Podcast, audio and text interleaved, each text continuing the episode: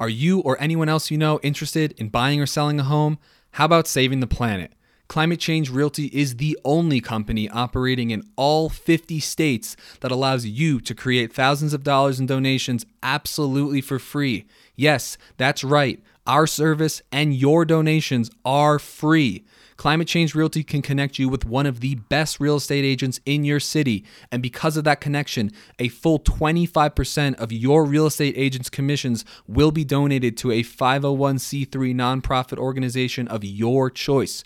Real estate agents earn between 2 to 3% of the final sales price when they help you buy or sell a home. That's at least $500 donated for every $100,000 worth of real estate sold when you find your real estate agent with Climate Change Realty. Visit www.ccrboulder.com today and click Find an Agent to help us transform the real estate market into a battery for the regenerative economy. Welcome to the podcast. Miguel, great to meet you, man. Thanks for coming on the show. I'm excited for the chat. Thank you very much for having me, Ethan. Yeah, you're very welcome. And this is a topic that I've been looking to cover for a while, and I'm excited to have you because you're a real expert on this topic. So I think this is going to be really fun and really um, beneficial for people who have never discussed or even know what a mangrove is. So before we get into the science of it, I just wanted to get a little bit of background on who you are and how you got to be doing this this work over the years. Yes, thank you. Thank you for the opportunity, uh, Ethan. So yes, my name is Miguel Cifuentes. Uh, I am. I, am born. I was born Ecuadorian. Grew up in the Galapagos Islands. Uh, my my father was the director of, of, the Galapagos National Park, and having grown in the Galapagos, I, it's clear to me now that shaped my view of the world and my involvement with with nature and and conservation. At at one point, we moved to to Costa Rica. My father had his uh, got his graduate degree here, and the Galapagos Islands that I remember, or where I grew up, was very dry. Everything's rocky. They're volcanic islands. And moving to Costa Rica, it just blew my mind. Everything's green. It rains like enormous amounts of uh, of water through the, through the seasons. So that change just completely finished my or, or started my real fascination with with nature. Why why do things happen, and why are things different? And and so I embarked on a on a science career. Um, back when I went to college, there was no natural resources management degree, which is what I wanted to to become over over time. So I went into forest engineering. Uh, there was a time where I could design bridges and roads and and and, and harvest timber sustainably.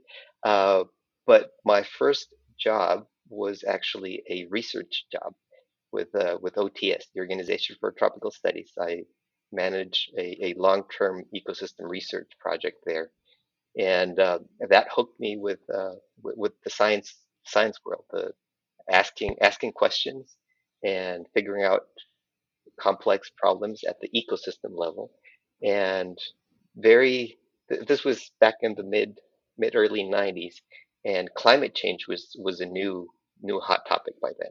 And I remember uh, attending a few a few talks from from you know uh, expert scientists that would come uh, come through uh, La Selva, La Selva uh, Biological Station in, in Costa Rica to do their their research, and they shared their experience and their concern about global climate change, global warming, we used to call it uh, back then, and the idea of trying to tackle such a large issue uh, completely fascinated. Took over my life. I went to I went on to uh, graduate school in, in, the U.S. Went to North Carolina State uh, forestry again, and then moved on to a PhD in environmental sciences at Oregon State University. But always uh, more and more strongly linked to to global change issues, and uh, you know I've I've done a, a, quite quite a few things along along the way. I used to work with a um, a, a, large applied research center here in Costa Rica. It's CATIE.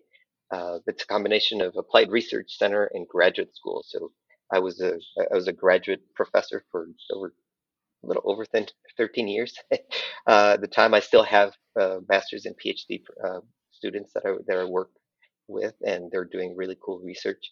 Uh, but recently, I've, I've moved into into conservation, into working with Conservation International, and my rationale for that was I was I've been doing research for for for a very long time, and a lot of what the re- what research I was doing was applied in nature. You know, trying to solve really complex uh, challenges for people on the ground to preserve their, their natural ecosystems, strengthen their livelihoods. But a lot of that research felt constrained spatially. Um, and part of that was the nature of the institution I was working in.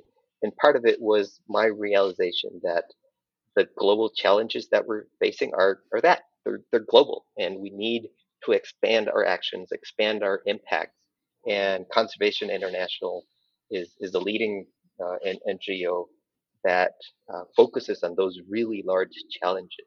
And so I, I, I saw in, in, joining them a really good opportunity to uh, maybe influence action at that larger larger scale, which is a fascinating uh, idea and topic. And I'm super excited to be to be doing what I'm doing right now. Definitely. So, what exactly does Conservation International focus on? What are like their their focal points that they try to drive action through? Uh-huh. Yes. So we, we, as I mentioned, we're we're a global nonprofit organization, and we protect nature for the benefit of people.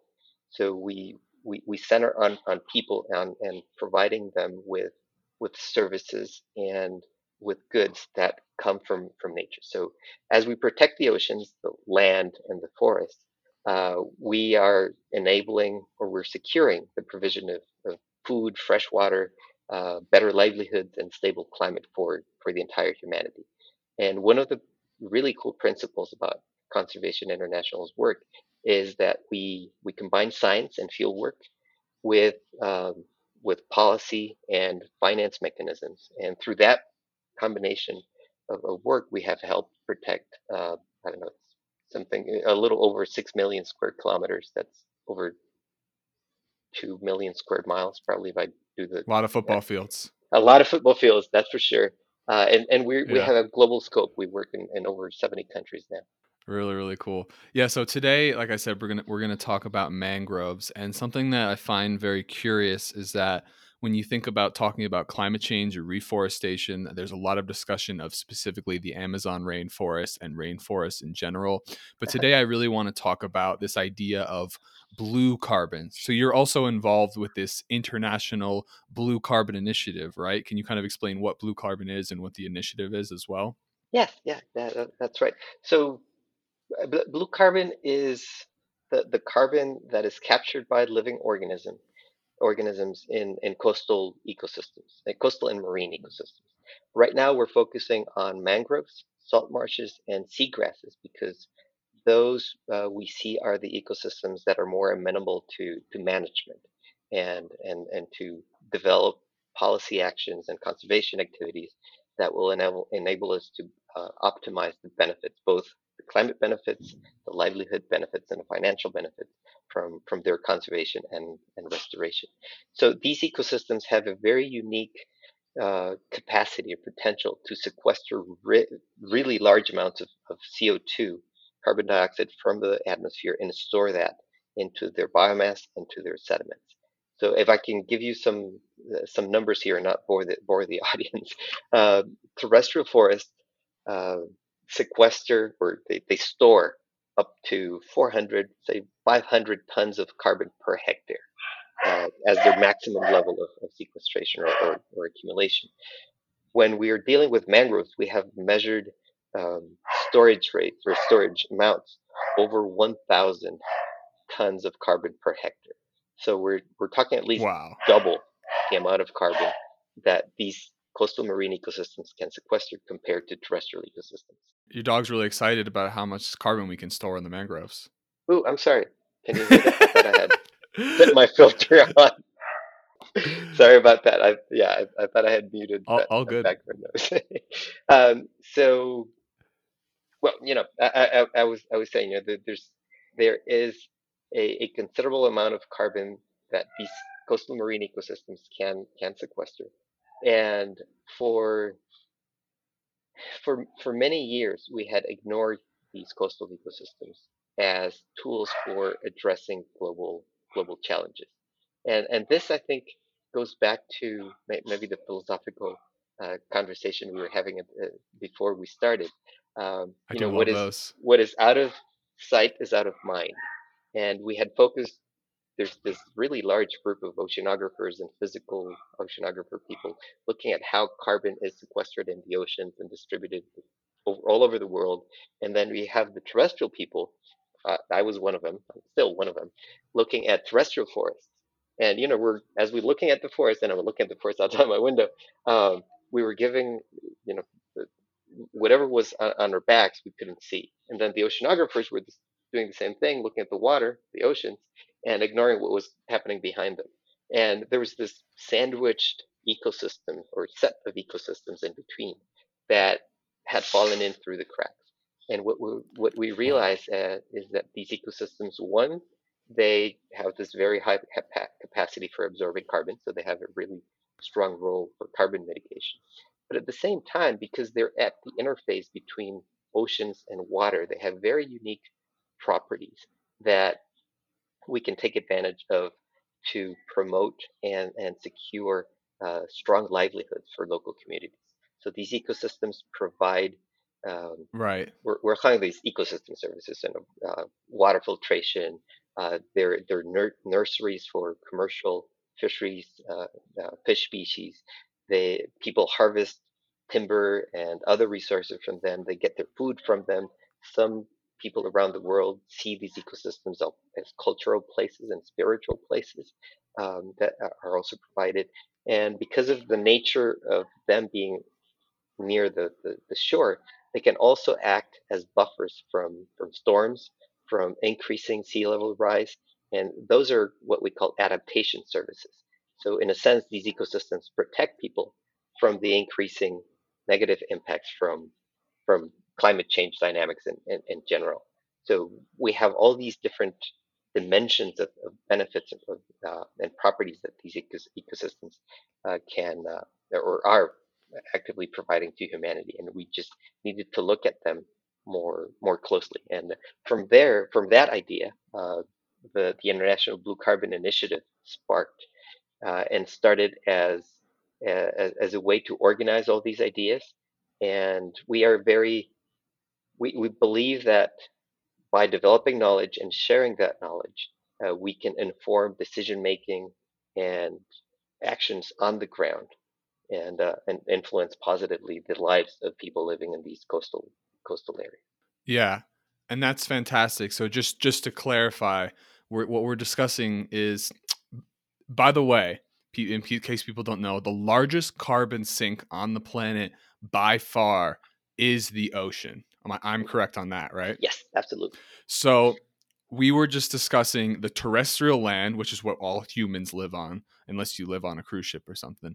But um, and that has a lot of potential for carbon drawdown through uh, trees. We talk about boreal or boreal forests boreal. and rainforests, and soils can sequester carbon as well. And then the ocean takes sequesters carbon through phytoplankton and different things. But specifically, we're talking about. I love how you said that kind of the terrestrial um, research or people out in the field are looking at the ground, and then the ocean conservationists are looking at the ocean. But there's this really interesting space in between where when you were talking about this, whatever a hectare is, um, you're talking about this space where I'm just messing around. I know it's a European measurement. Um, um, right on the coastline, these specific, and these are are plants that are specifically have evolved to live right next to the ocean and uh-huh. next to the land.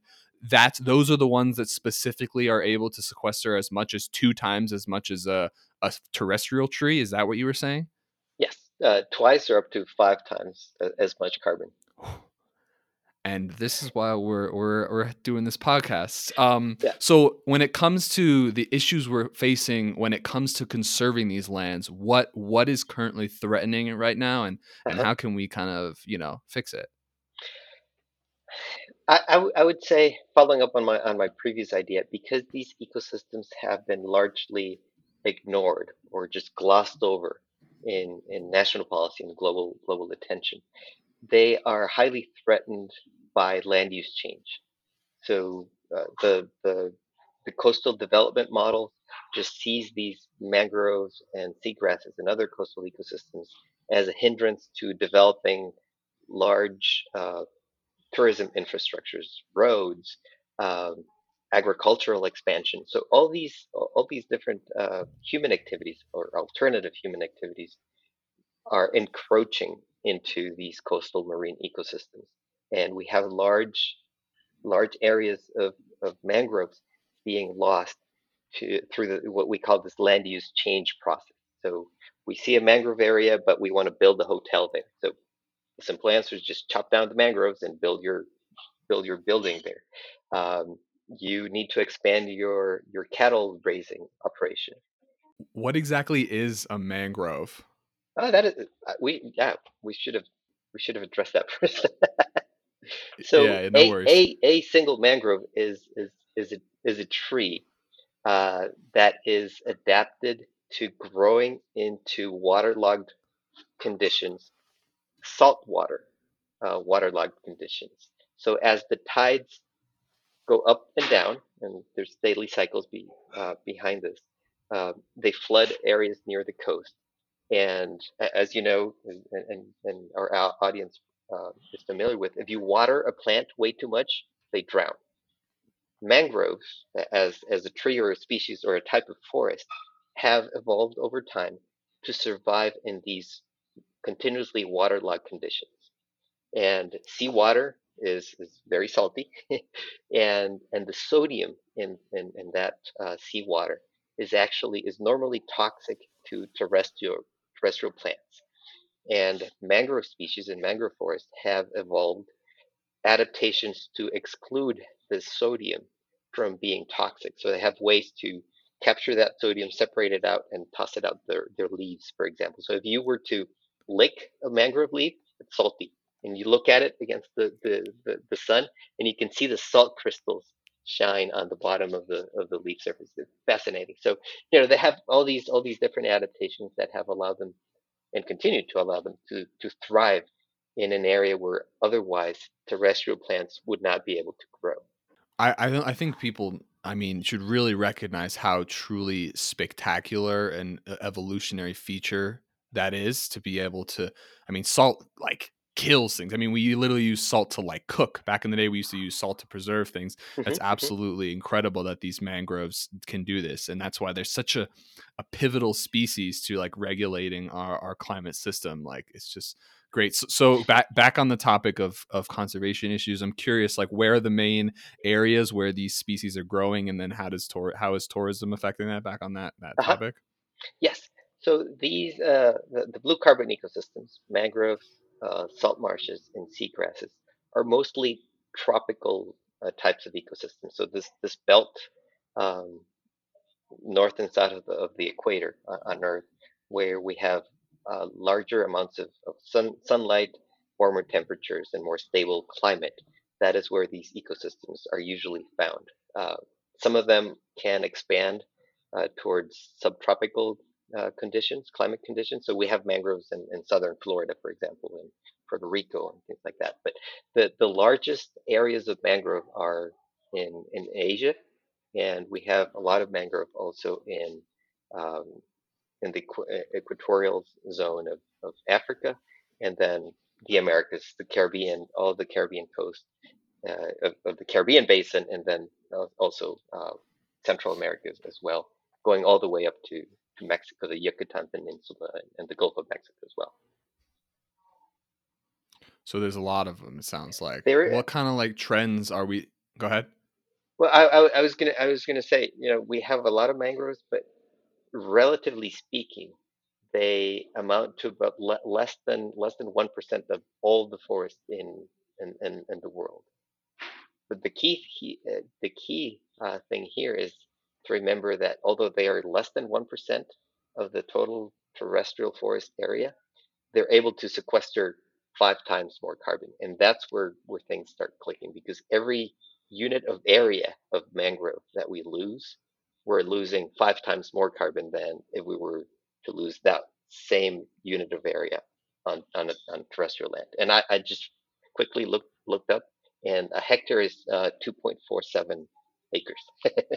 right, right, right. Nice. Oh, now I know that in uh, real estate terms, acres. I know that. Um, there you go. So what um what trends are we seeing in these mangrove forests? It's very interesting that you say that they're one percent but they're a kind of like a, a focal point when it comes to carbon drawdown. So are are we seeing like huge like recession like we are in other forests? The I'll start with the negative trend, and then I'll I will I'll talk about the the way of potentially reverting that. So over the last uh, decade or so, or even a little longer, we have lost more than 30% of all mangroves uh, globally.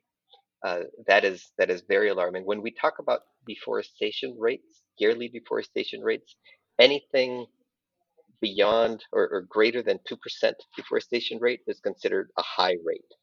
And for mangroves, we've, depending on where the, on the planet you are, we have gone beyond a 4% yearly deforestation rate. So we're doubling the rate of loss that terrestrial uh, forests have. So that is one, one concern that we have. And this is due to agricultural expansion, um, uh, shrimp farming. Uh, we, you mentioned uh, oil palm uh, as well, cattle raising that goes into, into the coastal areas, um, commercial agriculture crops, uh, sugarcane, rice, and, and, some other products that encroach onto that coastal, onto those coastal areas. Also draining of these coastal ecosystems to build roads, to build uh, all sorts of uh, human infrastructure, ports, uh, tourism infrastructure, and all of these different human activities that are close to the coastal fringe uh, are encroaching actively and alarmingly into the natural areas where mangroves and other blue carbon ecosystems are, are currently living. The, the, the good news here is that uh, restoration or ecological restoration of these ecosystems is is possible, and it's it, it's uh, it's increasing its, its traction uh, uh, traction globally. Uh, one one very key difference between terrestrial restoration and blue carbon restoration is that we we have realized over over time that we cannot plant mangroves as if we were planting I don't know pine trees or other species in terrestrial forest because if we go back a few minutes in, in our in our conversation I, I was relating how these mangrove ecosystems were adapted to uh, flooded conditions and and salty conditions and so if we just go in a, an area and plant mangroves, we might be missing the mark for that e- ecological equilibrium that is optimum for, for mangrove growth.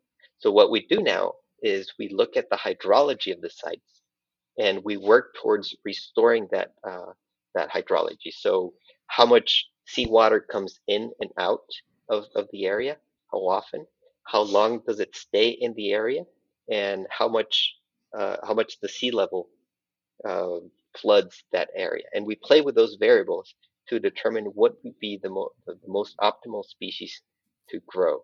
And, you know, it, it's fascinating to know that, that nature can fix itself. So by providing these degraded sites or areas where we formerly had mangroves and they were converted to something else, when we restore these ideal ecological conditions, nature comes in and we have really good success at recovering mangroves just by enabling these these right ecological conditions. And we don't have to go in and plant mangroves as much as we used to do before. Um, and years ago, we would go and plant huge amounts of, uh, of mangroves, and most of them died because the hydrology wasn't right. So we've learned from that, and now we're we're working again to restore the the natural conditions, and then uh, nature does does most of the most of the work. We still have to go back in and you know tweak the sites. Maybe we didn't get the hydrology exactly right the first time, so we need to uh, do some additional interventions or actually plant, but then it would be a reduced area. How do you go about restoring hydrology to an area if that's specifically like ocean water flows, isn't it? Yes, yeah, it, it's really cool. Uh, so I'm, I'm a forest engineer and I'm still fascinated by, by, by machines. uh, so it's really cool to and, and, you know so people in, in this space are, are starting to talk about ecological engineering um, instead of us doing mangrove restoration we're we're engineering the site to recover to recover its ecological conditions. And some of this depends on the amount of degradation that the site has suffered. Sometimes mangrove forests are, are cut and for whatever reason the local people who did that end up not using that land so that's very very little disturbance. And then it's just easy to clean out the channels that bring water in and out of that site. And again, nature takes its, its course and uh, the, restoration of that site is relatively simple. There are other sites where, because of the type of intervention and the length of use of that of that area, um, the, the the ecological conditions are very much uh, destroyed. So I have I have this example. We have a, a project in in the Pacific coast of Costa Rica, uh, close to the, the city of Puntarenas, where uh, we have a long, long history of agricultural use in the upper, mid, and lower parts of the watershed. Uh, this was one of the first areas that the Spanish uh, conquistadors came and, and developed agriculturally. It looks a little bit similar to parts of Spain, so they were used to those environments, and they came in and, and they you know they cut down the forest and they have they had cattle and they planted sugarcane and all these things. But over hundreds of years, those unsustainable agriculture practices have been feeding lots of eroded soil onto the coast. And that has been blocking the natural flow of seawater and fresh water that nurtures mangroves along this coastal marine fringe. So for the first time in in history in Central America, we had to to restore those sites. We actually had to use machinery, heavy machinery. So we had we had backhoes and, and digger machines and, and flattening machines moving tens of thousands of tons of material of, of eroded material and sediment out of the site.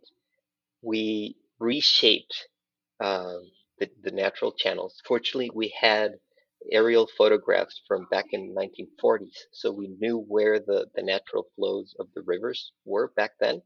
So we, we rebuilt the rivers in that in that area, and yeah, it, it, this is fascinating. Just a couple of, of, weeks, uh, let's say month, a month or month and a half after we started doing that, and the water actually started flowing back into the site, we could see the seedlings of mangrove species already growing in there.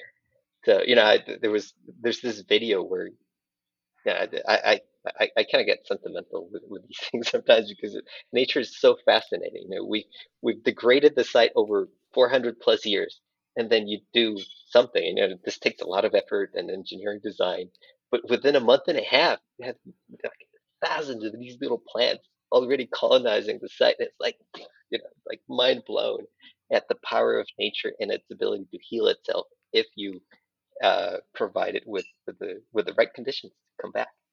Amazing. Yeah, that's that's really really awesome and heartening as well. Um, when it came to that specific project, where did the funding come for all that heavy machinery to go in and do that work? We have a very generous donor uh, that is involved in, in in supporting this type of this type of work, and you know, being it a really innovative project, uh, this hasn't hadn't been done before in, in Central America or the Caribbean area, uh, and, and to that to this magnitude. So they were very generous with it and, and trustworthy, and you know I think their their their bet paid off because the, the project is a huge success right now. We're, we're very happy.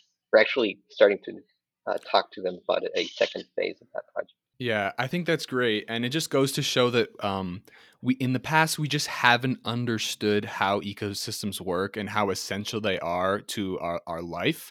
And I think that because of the amazing work of people like you and conservationists and other scientists around the world, we're understanding the way these these systems work and how we can interact with them. We just I'm always trying to figure out ways to uh, provide some sort of economic incentive to regenerate these areas. I really believe there's a lot of negative um, press and negative and pessimism surrounding our ecological situation, and fair enough, we're sucking up resources and degrading areas, but once you go back in and really focus on regeneration, we could actually come back out of this with even more life than back in 1800 or before.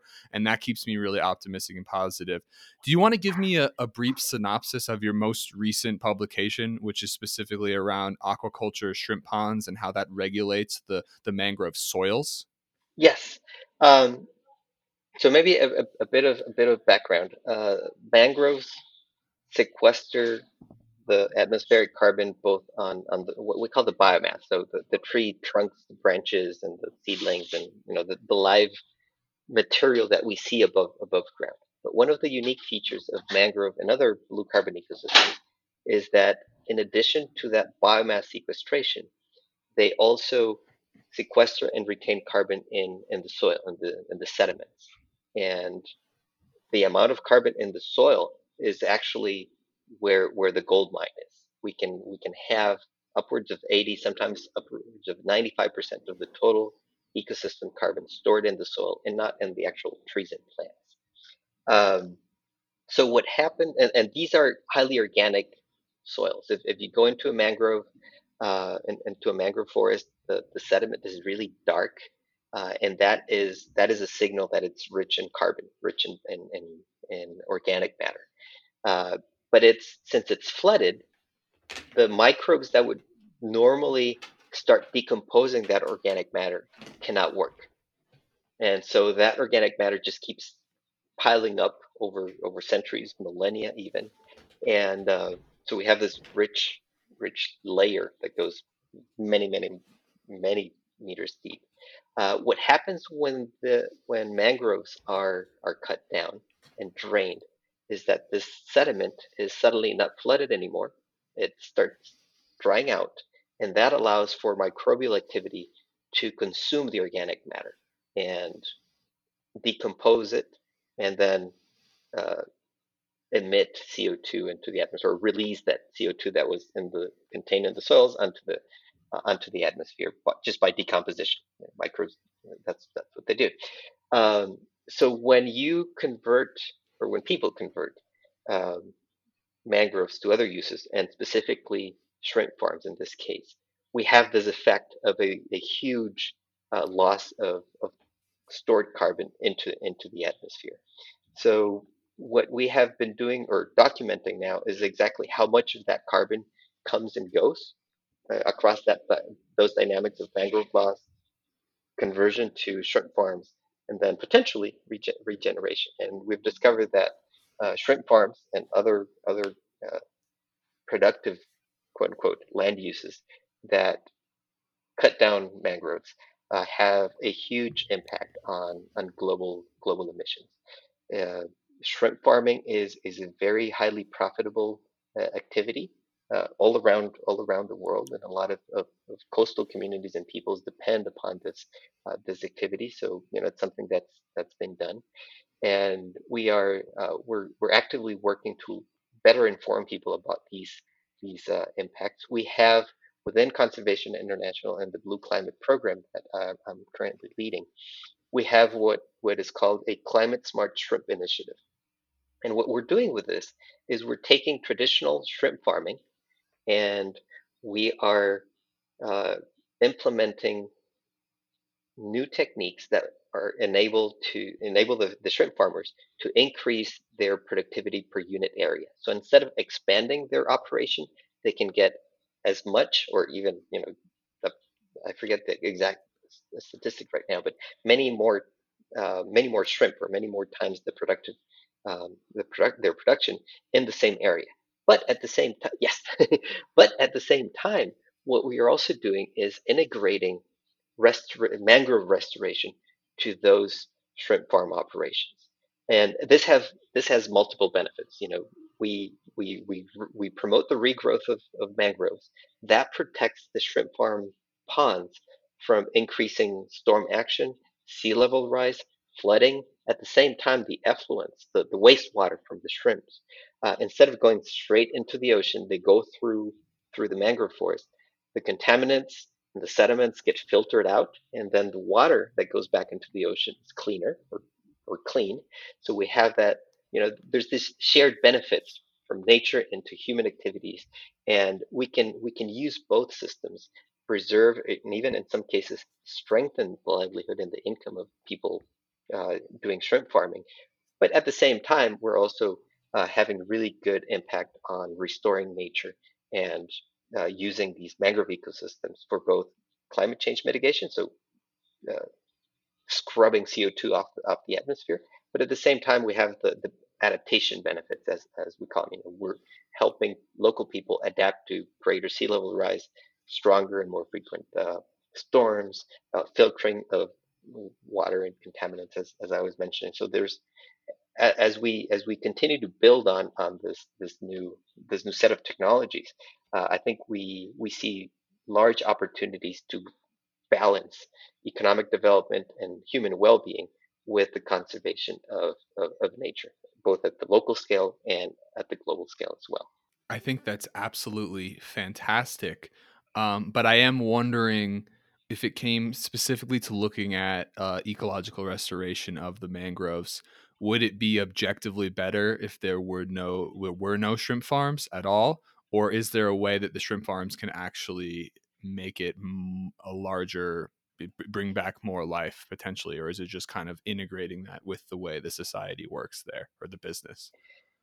That, that is a very keen a very keen uh, question and, and, and comment um, ethan I, I, w- I would say of, of course the ideal the, the ideal situation would be to completely restore these ecosystems and have them go back to whatever their pristine condition was However, you know, th- this is a human-dominated planet, and people need to need to right live and thrive. And it's only fair that people who are developing or uh, these economic activities near the coastal zones, they they also deserve their their income and their fair share and you know good good livelihood. So we are well aware of that. And I think the the years when um, when the conservation movement just wanted people out of nature is is, is long gone and and you know uh, humans we are part of nature and so by integrating and balancing these these different pressures and benefits or, or co-benefits from integrating nature with uh, built infrastructure and economic activity i think we can balance and promote the, the, the benefits for both nature and and human I love that perspective. I, I just wanted to ask because I'm curious. But yeah, I know if it's a, only a marginal difference, you know, then it's really that doesn't doesn't make much sense to completely remove livelihoods, and, and we know that that's not realistic anyways. But just trying to get an understanding of the way these ecosystems work. What? Why do you think there's such little press surrounding blue carbon and mangroves if they're these such rich carbon sinks? Uh, well, I, I would say two things. One of them I think is is historical uh, blue, we've been working on blue carbon for about a little over 10 years. And, uh, you know, that's not a long time for some, for some topics, especially when they come from the science. It takes a while for science to trickle down into, into popular media. So that, that I would think is uh, one, one reason. Uh, but I, I, would also say that we, we are receiving increasing attention in, in, in the press. Um, first of all, because as global global change, uh, uh, the global change challenges are increasing. Uh, nature as an essential climate change solution is is increasing its potential globally as well. And blue carbon, in particular, is one of those types of nature-based solutions. Uh, back at, by the end of last year at the at the UNFCCC uh, meeting, the United Nations Framework Convention uh, for Climate Change meeting, we do this every year. Um, blue carbon was was was all over the place. It was it was amazing. It was uh, I, I remember being at these at these meetings ten years ago, and you know only a handful of people were were in the audience when we did a, a side event or a presentation, and now you know people were just jam packed in these small COVID ridden rooms. Awesome. And it was absolutely it was absolutely awesome. It's like okay, finally I think we've reached the tipping point of, of people's attention. Uh, the the the United uh, the UNFCCC uh, now has an ocean nexus uh, dialogue where we have been able through through our scientific work and the policy advising and and the on the ground work that we're doing, we have finally um, gotten the UN the the UNFCCC the United Nations um, area or, or uh, bodies to realize how important the ocean and the coastal ecosystems are to, to trying to fix the overall global uh, change dynamics or challenges that we're facing right now. So from that date on, I think there's an inflection uh, point, and we're seeing increasing uh, news coverage, which is just, just fascinating. That's awesome. And what gets me so excited is I this show I talk to people I find interesting, like yourself, but I talk to people from all different backgrounds who are specifically usually aligned on this environmental issue. And I keep hearing business trends, voluntary carbon market. Now you're talking about blue carbon. There's increasing interest in this space. And I think that's pretty good for me because I'm in the climate real estate market. So this whole area is blowing up. And this um climate doomism it's we got to put an end to it because there's so many people who are really passionate and doing the amazing work we need and i feel like we're gonna we're gonna come together and make this happen like, like humans do when it comes to talking to these government officials like what specific advice do you give to them um, about protecting mangroves in, in coastal areas I, I I I should say that I feel really fortunate to to have been able to actually be part of those types of, of dialogues. Uh, one one challenge that that scientists face a lot of the time is is translating our our results, our knowledge, and our passion in, in a subject onto uh, digestible tidbits that can lead to national and global action. And uh, by by being involved in blue in blue carbon, I, like I said, I, I feel enormously grateful and fortunately uh, fortunate to have been able to learn some of those abilities. So, you know, there is some science that needs to be shared. And I remember, I specifically remember this one meeting with with the Costa Rican authorities, where after about six years of research, you know, I had amassed this enormous amount of, of, of data, and all of that, of course, was summarized in one graph. Uh, science can be built in that way. so all of it, you know, half a lifetime of work was summarized in this one graph. But what that graph showed was the amount of carbon that is sequestered in, in mangroves in Costa Rica, average of 800 to 1200 um, tons of carbon per hectare. And then the dynamics of those mangroves being converted to other uses, to agricultural lands and to uh, shrimp ponds. We have over a 94% loss of carbon when we when we when we do that. And Costa Rica is a, is a leading um, climate champion all over the world. We we have embarked on on decarbonizing our our economy. Uh, we were the first or one of the first countries uh, promoting carbon neutrality across across the globe. And here we are with this greenhouse accounting debt uh, that we need to fix.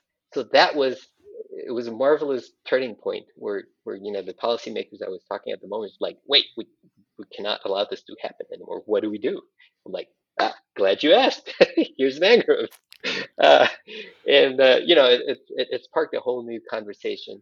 And uh, it, has been very interesting to be part of part of all, all of all of that process. So, uh, you know, learning to communicate our messages to, to policymakers, to decision makers, and also, um, you know, one of the one of the great things about the work that we do is that we have this tagline. You know, we, we put feet in the mud.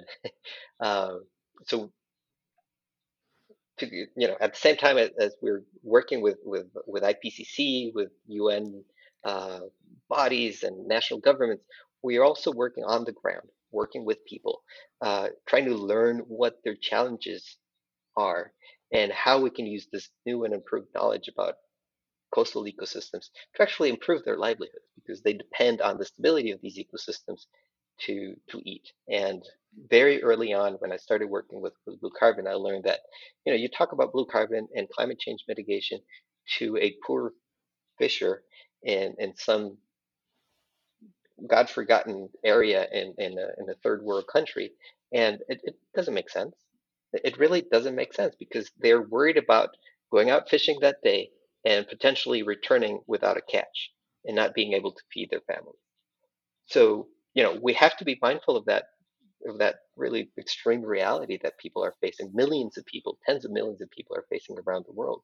So when we are designing these blue carbon strategies and, and, and projects, we are strongly mindful of having to incorporate people and also finding solutions for them to have better livelihoods and at the same time you know protecting the environment that would in turn provide them with with the resources to to live a better lives. Yeah. I mean, you just got me thinking. I don't usually think about this like most of us Americans do, but when you talk about 10 million people who need to go out and, and get food for their family, and we're just throwing out 50% of our food in America because it, it, it's after the expiration date. It's despicable in my mind. But um anyways, that has nothing to do with mangroves. Um when so is it is it fair to say that this hydrological, if that's the word, like restoration, meaning removal of barriers to water flow, is like the most effective way to restore these landscapes? Is that I'm trying to make it simple for Yes, like me to understand? yes. So uh, j just to re recap, the mangroves and other uh, blue carbon ecosystems depend on on the exchange and the flow of seawater and fresh water, you know, uh, uh, along along the coast. So whenever that is blocked or altered in, in some way, the the natural conditions that allow those ecosystems to thrive go away, and then the you know, trees, mangrove trees start dying, uh, coral reefs uh, start dying because of sedimentation, etc.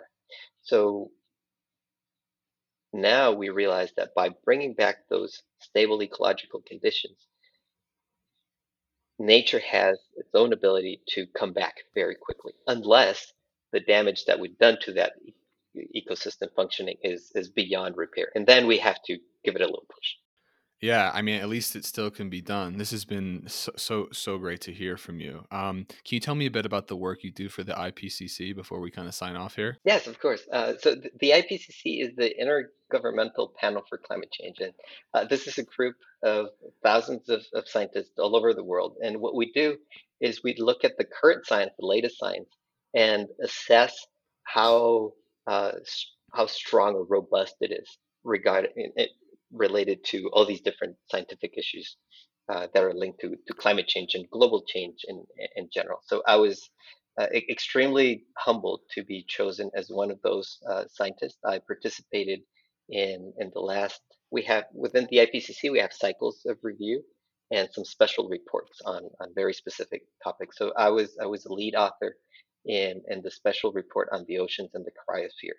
And for that report specifically, we looked at the latest science um, that has been developed related to the relationship between global climate and oceans and also the cryosphere. And the cryosphere is just very simply all the all the surface uh, around the world that is covered by by ice. And and as you know, you know, as uh, global global temperatures have risen, the balance between snowfall, ice accumulation, and and thawing of uh, of that material is is off balance. So that is one one point of interest. Uh, the ocean being so big has the ability to absorb a lot of the the increased heat that uh, we have we have been putting uh, out in the, into the atmosphere into into the, the planet. So that causes effects physical water as it warms it expands. So that's part of the reason why we have sea level rise. But it also has provided us with a buffering opportunity and, in time to not suffer the worst effects or the potentially worst effects of climate change. So uh, you know we've gone through all this this process. It's it's a year, almost two years long process of gathering all this information, assessing it, uh, having these long discussions about the validity of the results, how strong the science is, what inferences uh, can we infer from those, what are the implications for, in my case, for coastal communities, how we can use this knowledge to better improve and protect these communities, uh, restore ecosystems. Uh, so it, it's been an, an enormously uh, privileged opportunity that I've that I've had, and it completely changed my my my thinking about these uh, these problems. Before enrolling into the IPCC, I used to focus on small scale problems and working with communities and small regions within Central America and the Caribbean. But then the IPCC allowed me to look at the, the global scope of, of the challenges that, that we're facing and and uh, commit myself to you know, going beyond these local uh, lo- local uh, places and actually work at trying to to create global impact with the type of work that that we do. Definitely. So were you like collecting like like levels of the sea in different areas or what exactly like were you collecting data or were you more like analyzing what was was given and been participating in like discourse? So the, what the IPCC does is it's, it, it gathers already published information. Uh, yeah, Oh, and some of that information, of course, comes from from research that the IPCC members have done, but it's not exclusive. I mean, we don't just look at our papers. Uh, we look at thousands, I mean, literally thousands of papers that are out there regarding specific topics that we're looking at. And then the, the special reports are arranged in, in chapters, and each of those chapters looks at a specific issue.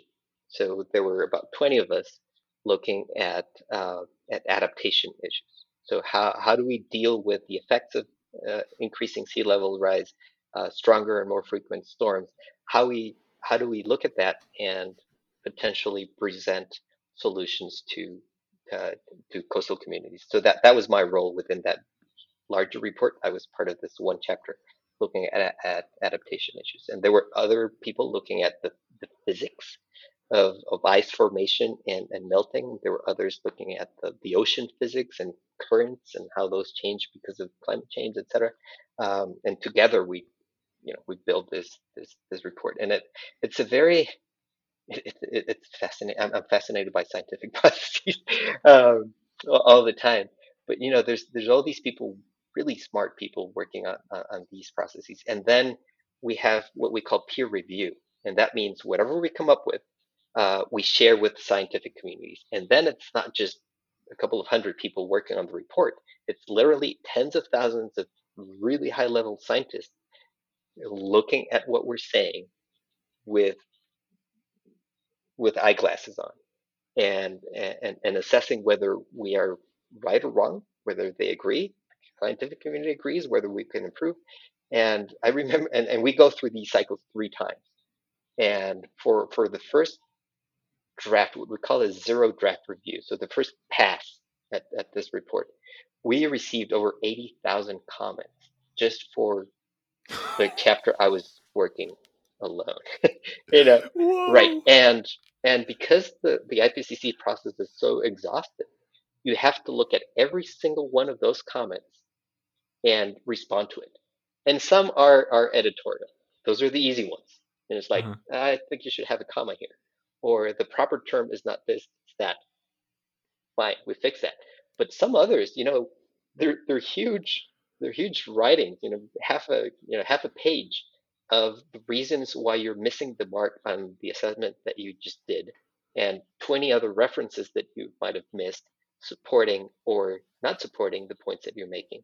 And then you have to, you know, go read all those papers and consider, and then with together with the group, come with uh, come up with an agreement on how we're going to address this. Are we right? Are we not right? Is the evidence strong enough? Uh, can we say this? Can we say that? How confident are we? Um, so it, it's a lot of work, but it's it's you know it's it's it's a mission that you're on as, as a scientist, and it's it's a welcome it's a welcome endeavor, and I I'm again, I'm really thankful that I was able to participate in that. I'm so thankful that you were willing to participate in this podcast, man. Um, I'm so glad I asked that last question as well because I always hear people are like, "Oh, you know, we used we used to think that the Earth revolve or the the sun revolved around the Earth, so you can't trust scientists because sometimes they're wrong." But when you explain the rigor of the peer review process and the IPC process. It just goes to show like it, it is we, it is not the 16th century, 15th century anymore. We have robust processes that can really be scrutinized to get to the best possible observation. And then of course we still don't know nearly as much as we could, but um, I know a little bit more today thanks to you. So it's been really great having you. I always love to ask people at the end any advice they have for young folks who are passionate about building a better world. Well, uh, before I answer your, your question, Ethan, I, I, also would like to thank you for the opportunity to be here with you in, in, in your podcast and your show. This has been, you know, lots lots of fun um, to, to be talking with you and, and, sharing some of these tidbits. I, and I could go on for. I, talk too much when I get excited about some topics. I could go on for days. Uh, but thank you very much for sharing. I hope uh, what little I have been able to share has been uh, useful and will be useful for, for your audience. And specifically talking uh, to to the younger the younger audience that, that was that was your question. I think two things. Um, the first is don't be scared about science. You know people tend to say math is hard. No not really. Uh, science is confusing. No not really. What what a scientist is is a kid that never asked never stopped asking questions that is what a scientist is so if you're one of those kids or young person who asks lots of questions and annoy people because you're always asking why, you're a scientist. Keep on doing that because that is what keeps knowledge advancing. That is what helps us find solutions to the most pressing challenges we're facing right now as a humanity and also helps us fix the little things as well. uh, so, you know, keep asking those questions, get yourself involved in, in learning more about yourself, about the world, and and uh, and also the involvement is, is very important. I, I truly believe that individual actions, changing yourselves or ourselves and improving ourselves and the communities around us um, is the first step to actually, you know, addressing broader, more important issues as well. So, you know, don't don't leave this for others to fix. This is a shared responsibility that we all that we all have, and we're committed to fixing it. Cool, Miguel. It's been great having you on the show, man. I really appreciate you Absolutely. taking the time, and I appreciate all the res- I appreciate all the research you're doing as well, and um, I just continue to have a lot of hope because um, of so many amazing people doing amazing things. We that humanity as a whole is is, is an amazing I don't know organism that keeps that keeps evolving. Indeed. And uh, yeah, we despite the, the challenges that we're facing right now, we cannot allow ourselves to be uh, to be in, in a negative mood. I mean, we, we can we can do this. However challenging it is, uh, we will we will be able to fix this. So thank you very much. I couldn't agree more. You're very welcome. I think it's all about where you you put your focus. So keep focusing on the positive. All right, everybody. We'll see you. Thank you.